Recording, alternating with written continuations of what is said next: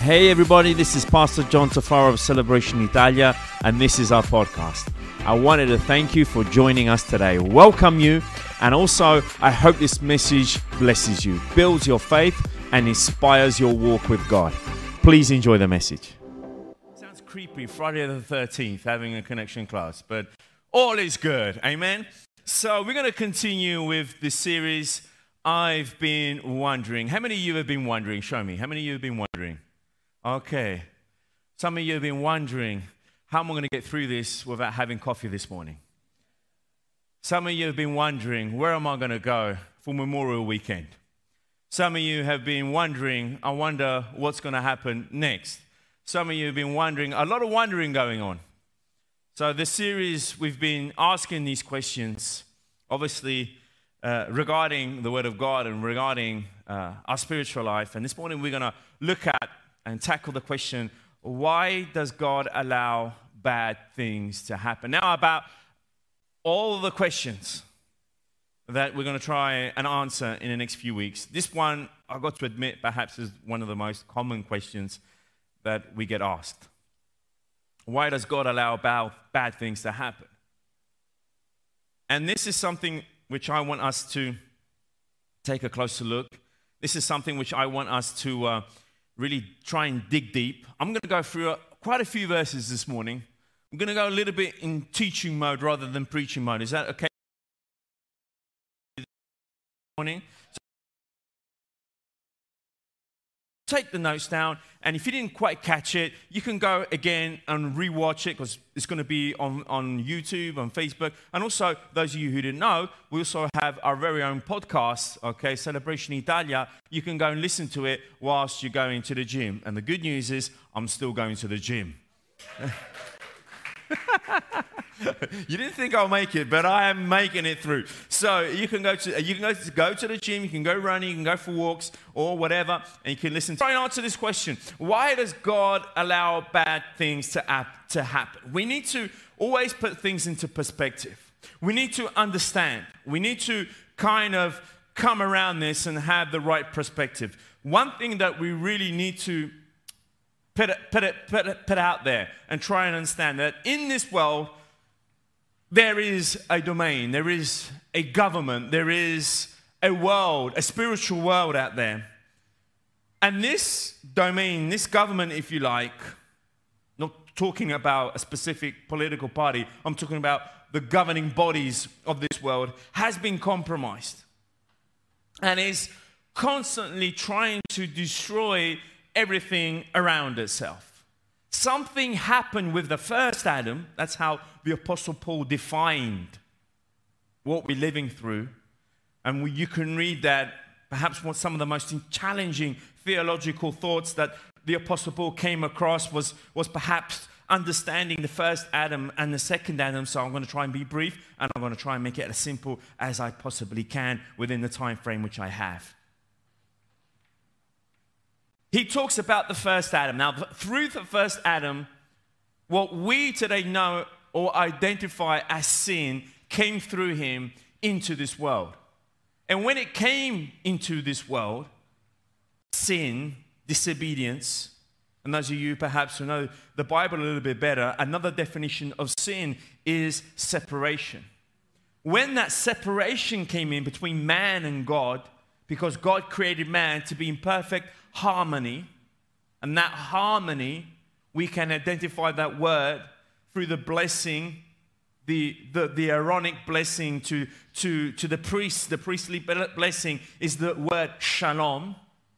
That harmony between man and God, that peace between man and God, had kind, kind of broken out, had been broken. And with that brokenness came sin in the world, and even nature itself, the world itself, is subject to decay, is subject to sin, is subject to death.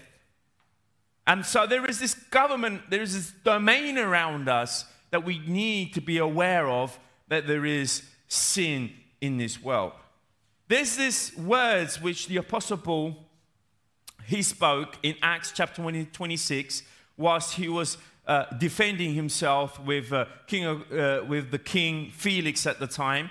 In Jerusalem, he says this about his experience coming to know the grace of the grace of God. It says in Acts chapter 26, verse 15 and to 18, he says, And I says, this is Peter, uh, sorry, Paul speaking to the angel, Who are you, Lord? And the Lord said, I am Jesus whom you are persecuting.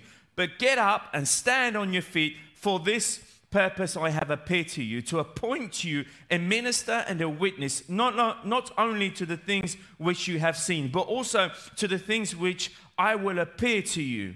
Watch this, verse 17. Rescuing you from the Jewish people and from the Gentiles to whom I am sending you. Watch that.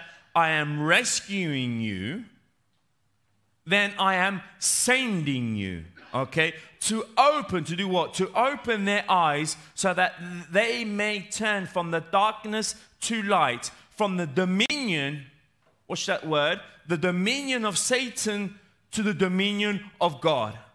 That they may receive forgiveness of sins and an inheritance among those who have been sanctified by faith in me. Do you see that? So the apostle says, I have been called out of the Jewish culture, out of the Jewish people, out of the Gentile culture, out of the Gentile people, in the way of mine. I have been called out so that I can be resent again, but this time I am going in so that so that this gospel, so that this revelation of Jesus Christ can open up the eyes of people from the dominion of Satan to the dominion of God.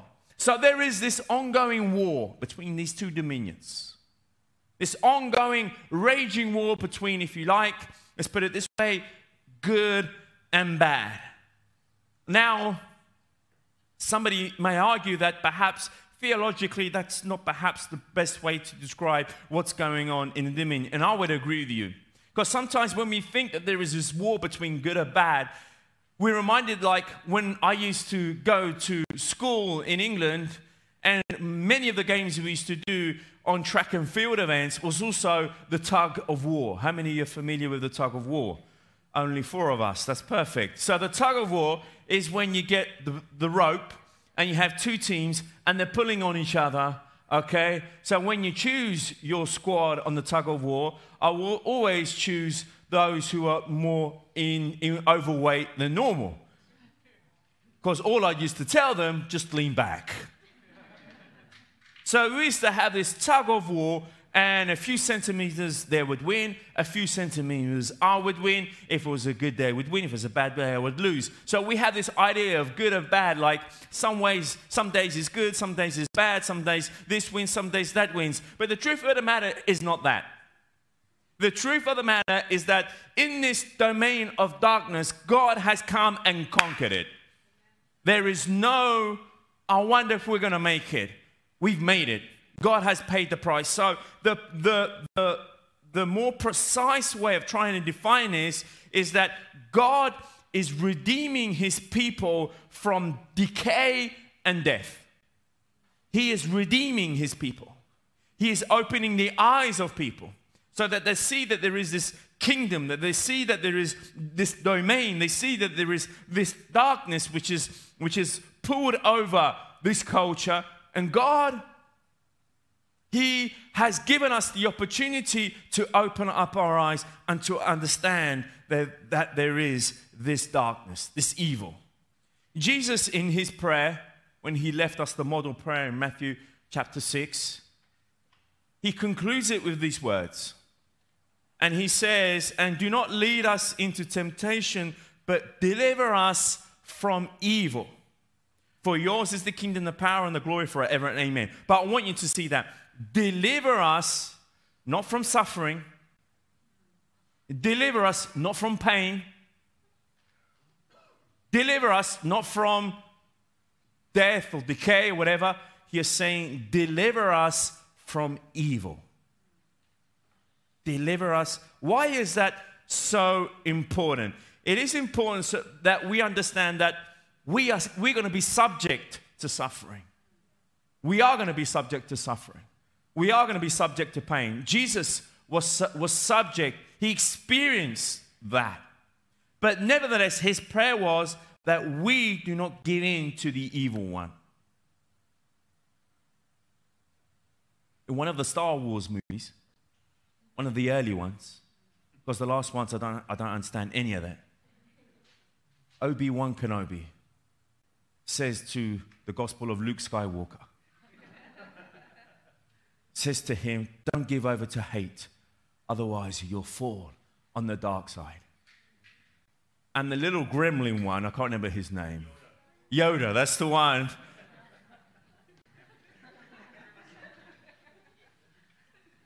The evil one we will resist. He confirmed that that when these things happen, let's not fall on the dark side. Let's not fall on the side, oh, why is this happening to me? Why me? Why? And then we give in to the evil. So suffering will come. Oh man, I didn't sign up to this Christianity if we're going to suffer.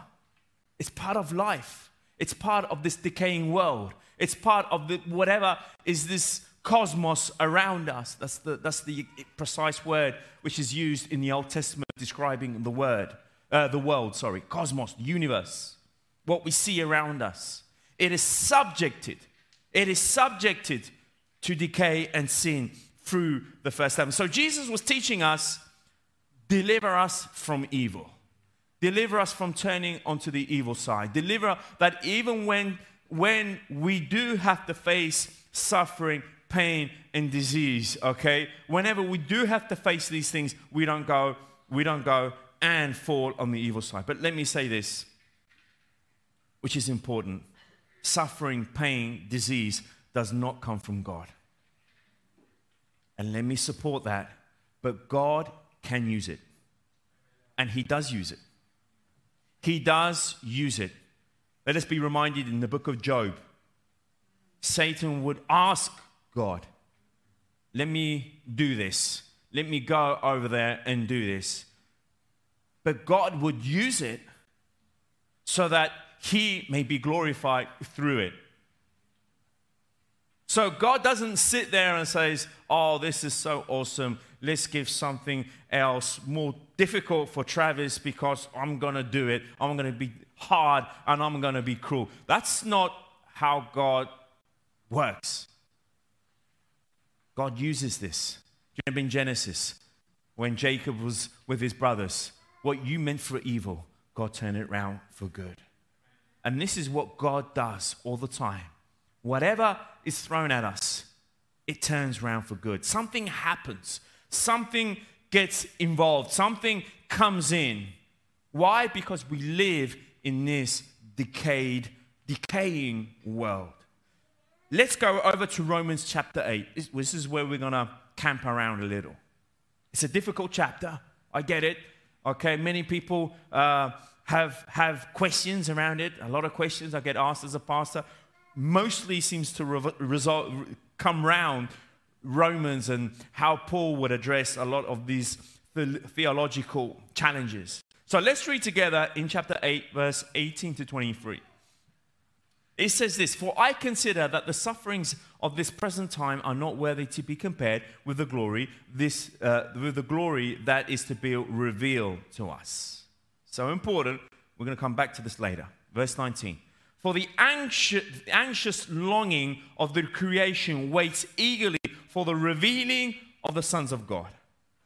Verse 20. For the creation was subjected to futility, not willingly but because of him who subjected it in hope, that the creation itself also will be set free from its slavery to corruption into the freedom of the glory of the children of God. So, do we see here?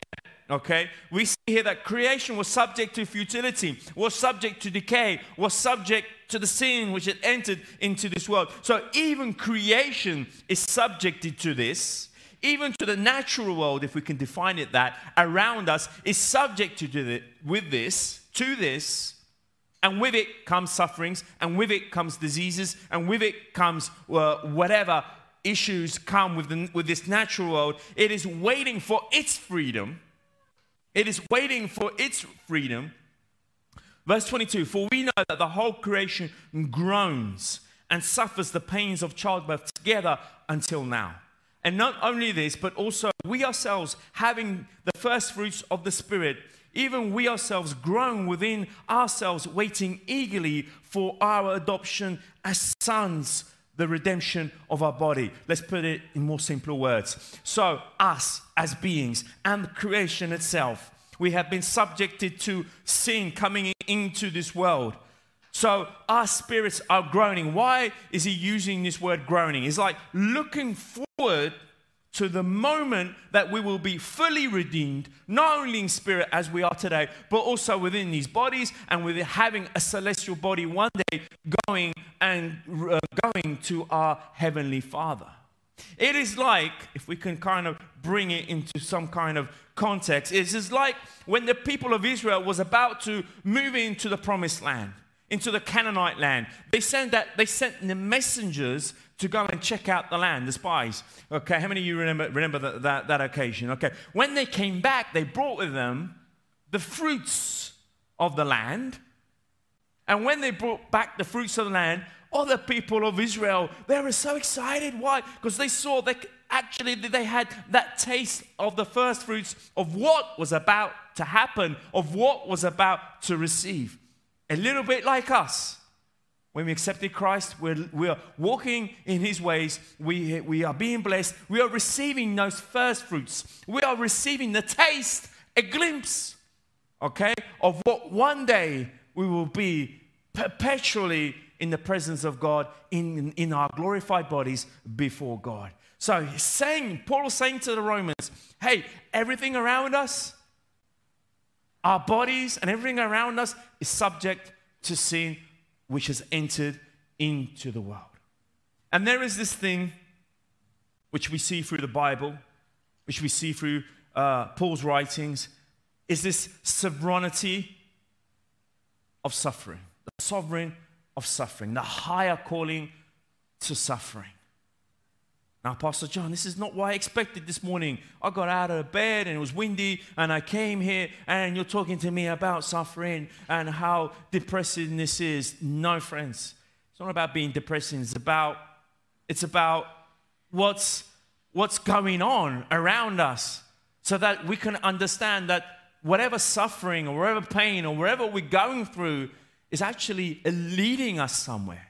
And something is actually happening to us, in us, which is enabling us to have that sovereignty of suffering, that higher level, that higher call of suffering. Why do we suffer? Let me try and answer this question as accurate as I possibly can. Why do we suffer? Number one, suffering is common to all of humanity everybody's subject to, to some form or another of suffering. Everybody. There's not somebody that is and somebody who isn't. Pastor John, and I'm hearing this, I've heard this a lot, and I'm hearing it a lot, and I will always hear it. Since I've become a Christian, things like looks like things around me have, got, have gotten worse. Looks like things around me are more difficult than what they were before. It's not because things around you have got more difficult, it's because your eyes have been opened from the dominion of Satan to the dominion of God, and now you can see, spiritually say, spiritually speaking, what's going on around you, and you have a different narrative of what's going on around you. Can I have an amen? amen.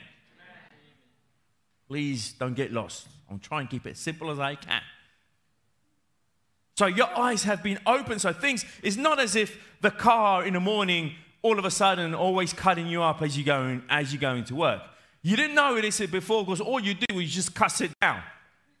Now you're not doing that, and you're seeing how this is happening and tempting you. Before, whenever something would happen to you, you would react in a certain way.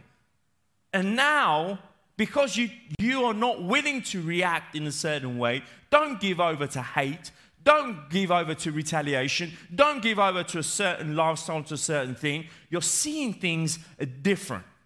So that's why perhaps you're saying, Oh, why is this happening to me? So suffering is common to all humanity. Matthew chapter 5, verse 44 to 45, Jesus says this But I lay to you, love your enemies and pray for those who persecute you, so that you may be sons of the Father who is in heaven. For he causes his sun to rise on the evil and the good, and he sends rain on the righteous and the, on the unrighteous. So suffering is common to all humanity. Number two, why do we suffer? Suffering can be corrective. Suffering can be corrective. Sometimes we suffer, sometimes we go through hard seasons, sometimes we're going through what we're going through because perhaps we need to be corrected. Perhaps we need to stay in our lanes. Perhaps we need to uh, discipline ourselves. It says in Psalm 119, verse 67 Before I was afflicted or before I was suffering, I went astray. But now I keep your word. Laura says something powerful before. She says, and I see it because it's happened in my life, and I'm sure many of you can relate to it. Through this ordeal, through, what her family with Mark and together, they says our faith has been better through this. Our marriage has gone stronger our awareness of God, of God has, has come to a level, to a point. And they are an example of that sovereignty of suffering. Now, would I want that on people? No, absolutely not. Shall we pray against these things? Absolutely yes. We will pray. We'll pray for healing. We will pray for God to help us and to bless us and to keep us and to protect us. We'll do that. Don't think I'll come round and I'm, I'm going to pray. I'm going to pray, oh God, send them more suffering. No, no, no, no. I'm not going to do that. But we, what we will do is saying, God, your will be done. Your will be done, whatever I'm going through. So, in our, in our race running, in our running our race, going back to my track and field days, when I used to run, I had to stay within my lane. I couldn't just run all over the place wherever I wanted to. I had to stay within my lane. And those white lines, those, that lane that was drawn on the floor for me, it served for me to keep my focus. If I drifted away, okay, I had to look at my lane. And sometimes suffering can be these lane markers, can be corrective, can remind us of our fragility, can remind us of our vulnerability, can remind us that, hang on a minute, I'm not here and I'm not going to live forever. I'm here and I need God in my life. In Hebrews chapter 12, verse 7 to 10, it says this It is for discipline that you endure. It is for discipline that you endure. God deals with you as with sons. For what son is there whom his father does not discipline? But if you are without discipline, of which all have become partakers, then you are illegitimate children and not sons. Furthermore, we had, we had earthly fathers to discipline us, and we respected them. Shall we not much rather be subject to the Father of spirits and live?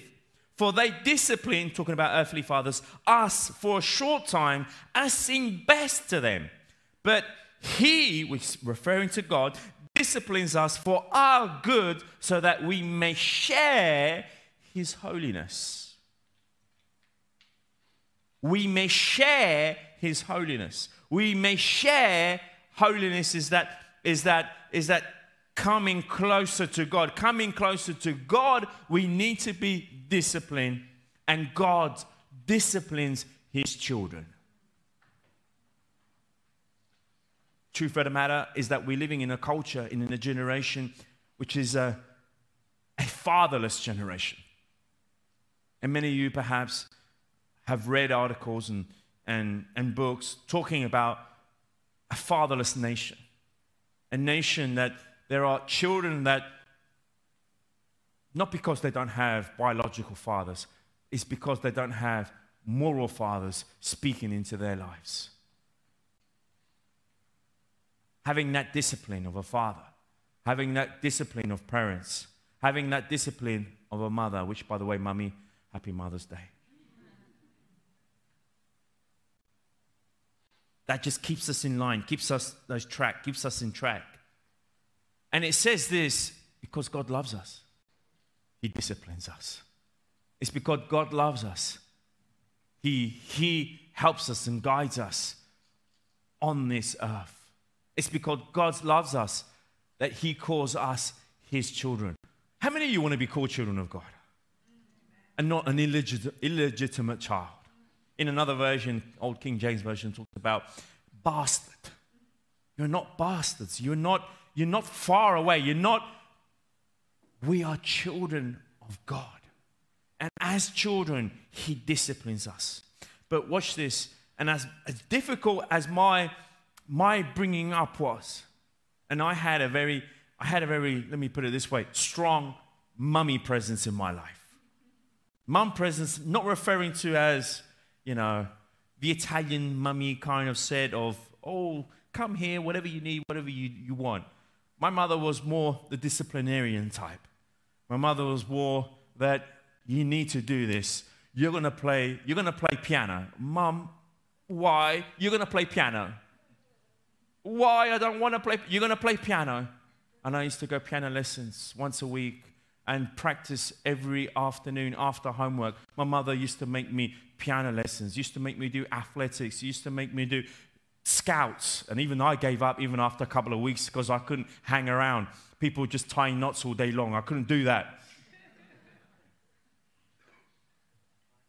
She was disciplining me, which today, looking back, okay, she was meaning good for me. It was difficult, it was hard. It was that discipline which was used in my life. Watch this, friends. That your destiny is in your father's, in your parents' discipline. Your destiny, let me say that again. Your destiny is in your father's, in your mother's discipline. In disciplining you is molding a destiny for your life. And how much more our God is molding us into the image that He wants us to be. Number two, number three, actually. Suffering can be constructive. So, suffering, let me recap, is common to all humanity. Suffering can be corrective, keep you in lane. Suffering can be constructive, it builds you.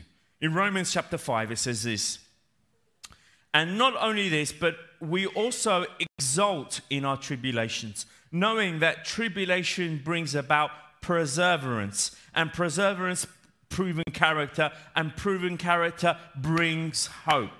And hope does not disappoint because the love of God has been poured out within our hearts through the Holy Spirit who has given us, who has been given to us. So we see, friends, for us, in order to go through tribulations, in order to go through issues, in order to go through difficulties, in order to go through whatever we're going through, we need the love of God to be poured out into our hearts. Can I have an amen?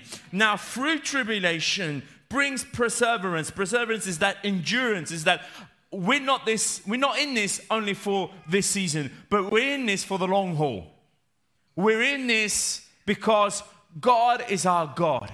And no matter what happens he is our king and he reigns in our life. That endurance proves character.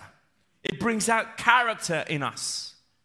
And that proven character brings hope. Why do we have hope? Because the love of god has been poured out into us. If there's any way we're going to endure what's going on around us, we need the love of God to be something real in our hearts. Not something we read in a book, not something we just sing about on a Sunday, on a Sunday morning, which is great, awesome, but it's something we need to experience in our lives. And I say this often because we can't always have the worship band with us when we're in need. We can't always have a Giacomo around us, which, by the way, he isn't here. He's in Texas today, and he's going to be worshiping from the Texas stage this, this morning. If you have the chance, connect, and you'll see Giacomo. It's been awesome. He already done the worship. He did the worship night last Wednesday, Thursday, Wednesday, yeah. And uh, it, was, it was awesome. It's a blessing. We can't have him around when we need him.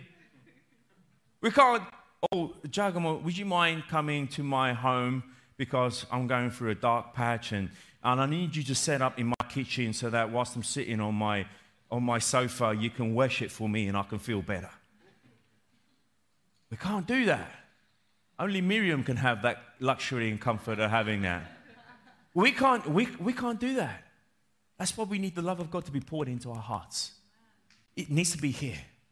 Not, it not, mustn't only be written in a book somewhere or be written in your journal or have hearing a, a, a, a podcast or hearing a YouTube thing and whatever have you, it needs to be in our hearts. It needs to be real in our hearts. Because when the real pain comes and when the real suffering comes and when the real disappointment comes, we know that we can rely on the love of God. We know we can rely on a force and a power which upholds our spirit, upholds our life. Even when there's a crisis in our marriage, even when there's a crisis with our children, even when there's, there's an issue in our workplace, even whatever's going on around us, I can rely on the love of God getting me through whatever tribulation, getting me through whatever I need to be going through. And it builds, and it builds, and it builds. It's a bit like it's a bit like working, working out. When you're trying to get your muscles, you need to you need to build on it. You need to work hard on it. You need to go through pain. What's the saying? No pain, no? There you know. There you, there you go.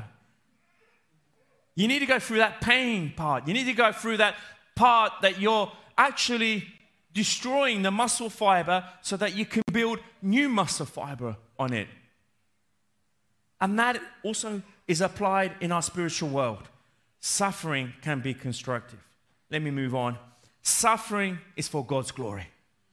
It's also for God's glory. Look, look what it says in Romans chapter 8, verse 17. And if children, which are heirs also, heirs of God and fellow, fellow heirs with Christ, if indeed we suffer with him, so that we may also be what? Be glorified with him. There is, a, there is glory and pleasing God in our suffering? How can we be, how can we be pleasing God in our suffering and pain? Just yesterday, I was talking to Lino, the guy who plays bass at the back here, okay? His father, a few weeks ago, had, has been diagnosed with cancer. And he went into the hospital for further checks and to see what stage it was and what kind of treatment he needed. And he was in hospital for, for about three weeks. And just yesterday, I was speaking to him. I had the opportunity to meet him. We've been praying for him. I had the opportunity to meet him. But this is what he was telling me, which he's a believer as well. He's been faithfully serving God for many, many years. He's in his 70s. This is what he told me. He says to me, You know what, Pastor John? Yeah, I have what I have, but I have peace about it. I have what I have, but I have peace about it. That is beyond me, beyond doctors, beyond science. I am putting my hands in the life of God. But those three weeks that I was in the hospital was for me one of the most closest weeks that I have felt with God that I have ever felt in my life. Those weeks, these past weeks, that I was in, the, in that hospital bed, and because of COVID procedures, he was there on his own for the whole time. No one around him, no, no friends or, or, or no children could, could have gone and visited him, no one around him. He says, Those three weeks have been the three weeks that I have felt the presence of God in my life more than any other time throughout my whole life. So if that, only that, meant, and this, this, this season for me was meaning for me to meet that presence of Jesus in my life and to bring the message of good hope to others who were around me. Because this is what he was telling me. Because you know, John, I have met Jesus the Savior. those around me hadn't. I have met Jesus the healer, but those around me haven't. I have met Jesus the one who can bless me, but those who were around me haven't. So even the opportunity to be in that hospital room and sharing the good news to those who haven't heard the good news, I consider it a great honor. So that is why I have peace. And you see, from that perspective, friends, from that perspective, bringing glory to God, even in our suffering. and not going rogue and not deconstructing and not going a whole different way. This is my last point. Suffering conforms us into the image of Christ. In Philippians chapter 3, verse 10, it says, That I may know him and the power of his resurrection and the fellowship of his sufferings, being conformed to his death. The fellowship of his sufferings, the fellowship of hardship, the fellowship of that friction. So, how many of us know that if we want to get to the next level, we need to go through friction? There is friction. Now, I'm not a rocket scientist or, or I don't know much about uh, uh, space, but I see on television that when, when a space shuttle comes in or out of the, of the atmosphere, there's that friction, there's that fire that comes out of the nose, there's that friction of going to the next level. And in our spiritual life, we're going to get friction if we want to go to the next level. We're going to get friction. We're going to get things and issues coming up against us. It's like watching the NBA playoffs. How many of you are watching the NBA playoffs? Okay, again, only three of us. That's good. You see, when you're watching the NBAs, and you're seeing that when, when perhaps a forward has the ball and he's not a good three point shooter, when he's on the outskirts of the three point line, they're not marking him. Why? Because more or less, he's not that good at shooting three. But guess what? When Steph Curry gets the ball, there's, he, two of them are on him. Three of them are on him. When the Splash Brothers come together, they take up the whole other side that they come together and they mark them and, and they want to be one on one with them. They double up on them. Why? Because they go, they are next level players. Guess what? Your eyes have been opened. You're becoming next level players. You're, you're becoming MVPs of faith. And guess what happens when you become MVPs of faith? You're going to get doubled up. You're going to get the enemy coming in and doubly marking you and, and making sure that you don't get to that next level. When suffering comes, we conform ourselves into the image of Christ. Job 23, verse 10. How can we, how can we not mention Job when talking about suffering? It says this, but he knows, this is Job, Job talking. But he knows the way I take, take taking things around me. When he has tried me, I shall come forth as gold. Do you see that, friends? In that trying, in that through the fire, something happens. The best comes out, the pureness comes out, the gold comes out. The gold comes out. Actually, I think it's in First Peter chapter 1 speaks about the refining of the gold through hardship. When we go through these difficult times, when we go through sufferings, when we go through issues, there is this there is this getting rid of all the impurity which belongs in our lives so that the gold can come through. So, friends, coming to my conclusion now. In Romans 8, we read this earlier, and I, I promise we'll come back to it. And I've come back to it, and this is what we're going to close on. The Apostle Paul says this, which I believe is the key to understand and answering our question why is there suffering? It says this For I consider that the sufferings of this present age are not worthy to be compared with the glory that is to be revealed to us. So the key is, friends, understanding that suffering is not from God and understanding it wasn't God's plan and understanding that God doesn't delight in it. He can use it, don't get me wrong, He can use it. He doesn't delight in it, okay?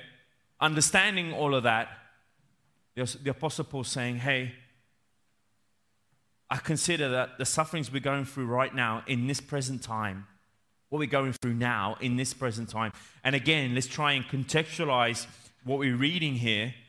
Paul is writing to the church in Romans, which was a persecuted church, okay? Not comparable to what we're going through. Is saying the sufferings of this present time is not worthy to be compared, compared, compared to the glory which we're about to see. So it is the it is the what we see with our eyes, it is the temporary versus the eternal. This is what Paul is saying. This is temporary. You may be suffering right now. You may be going through issues right now. You may be going through friction right now. But this cannot be compared. If this is our lifespan right here in front of me, this is our lifespan, this is our suffering, it cannot be compared to the glory, future glory that we're about to step into. We can't compare all of this infinite to the finite. We can't compare it. This is what Paul is saying. Let's not compare what is temporary compared to the eternal.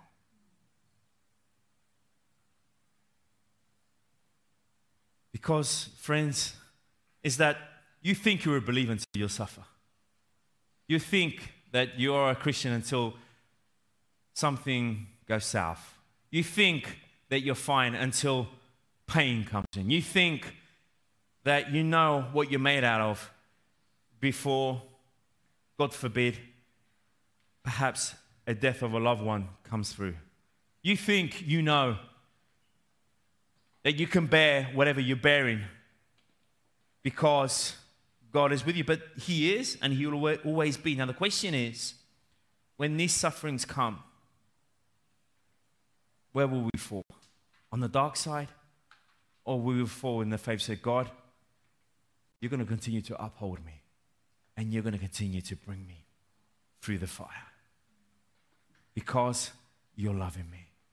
Amen? Can we stand to our feet?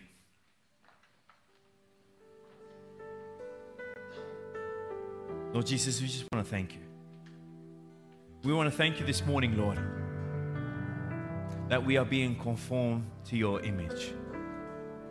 We are being conformed to you, Lord. We are trusting you, Lord, that even through this suffering is actually getting us to a new level, is actually building us spiritually, is actually bringing us to a whole new and different glory. But Lord, we pray this morning, Lord, if there's anybody that's going through whatever issue, wherever suffering, wherever pain, wherever, whatever decay, whatever, right now, Lord Jesus, that you will use it for your glory. We are trusting that you will use it for your glory. You will use it so that we can become better sons and daughters so that we can better serve you, so that we can better look up to you, so that we can better walk through whatever we're walking through, Lord. Because we need you every day of our life. Help us to understand that if there is any negative going on in our life, it's not because you're punishing us, but because you're building us. Thank you for your word this morning. Thank you for your encouragement this morning. Lord, I want to pray for each and every single person in this room. Bless them, bless their families, bless their homes, bless their jobs. And for those who are watching online, Lord, bless them wherever they may be right now, wherever they may be traveling, wherever, they may be watching from, that your hand may, be, may reach them, Lord Jesus. And we this morning want to consider ourselves blessed, Lord, because you are molding us according to your image. Thank you for your love. Thank you for your peace. Thank you for your word.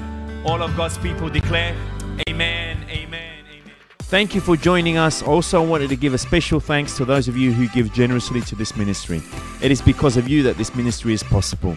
You can visit us at our website, celebrationitalia.com, for more information. If you have enjoyed the podcast, you can subscribe, share the message with your friends, and if you feel up to it, share it in your stories and tag us at hashtag celebration Italia. Thanks again for listening and don't miss our next episode. God bless you all.